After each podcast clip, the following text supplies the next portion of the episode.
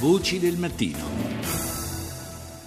Allora, ci avviciniamo al Natale. Natale significa anche cibo, basta con i cenoni da 10 portate. Quello prossimo resterà nella storia per aver alleggerito le tavolate, complice anche la crisi economica più feroce degli ultimi anni. Secondo un sondaggio condotto da Polly Cooking Lab, il Natale light a tavola sarà una conseguenza della paura di ingrassare dopo mesi di rinuncia, oppure semplicemente della tendenza al mangiare sano che ormai si è davvero affermata. Paola Cortese ha intervistato due chef milanesi, Viviana Varese del ristorante Alice e Federico Comi della drogheria Parini 1915 che ascoltiamo per primo.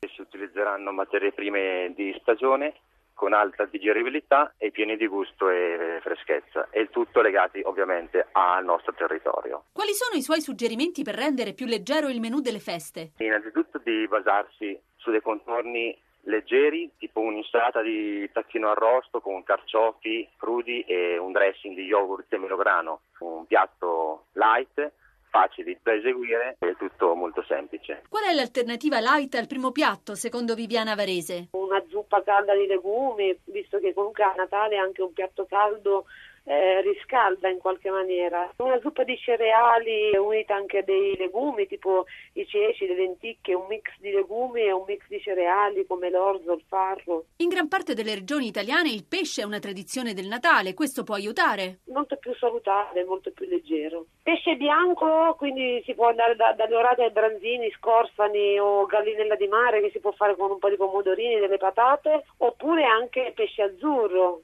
si possono preparare in precedenza delle belle alici marinate, magari anche con un po' di succo di arancio, visto che siamo in periodo di agrumi, o della mentuccia e quindi averle già pronte per il Natale o anche lo sgombro, si può fare una leggera marinatura allo sgombro di sale e zucchero per qualche ora, poi si sciacqua e si mette sott'olio, quindi utilizzare anche dei pesci che hanno un, un costo eh, non eccessivo visto il periodo che comunque l'Italia sta vivendo, non per forza bisogna mangiare l'astice e l'aragosta. Federico Comi, è difficile che uno chef chieda di rinunciare ai dolci a Natale? Assolutamente no, io sostituirei il mascarpone con della ricotta vaccina che ha una percentuale di grassi molto molto inferiore ed è sicuramente molto più leggera e a mio avviso raggruppa molto di più le persone che ho provato sulla mia stessa pelle. Cioè? Cioè che se si offre una ricotta vaccina anziché il mascarpone si accetta molto di più il dolce perché il dessert alla fine è, è del tutto gustoso quindi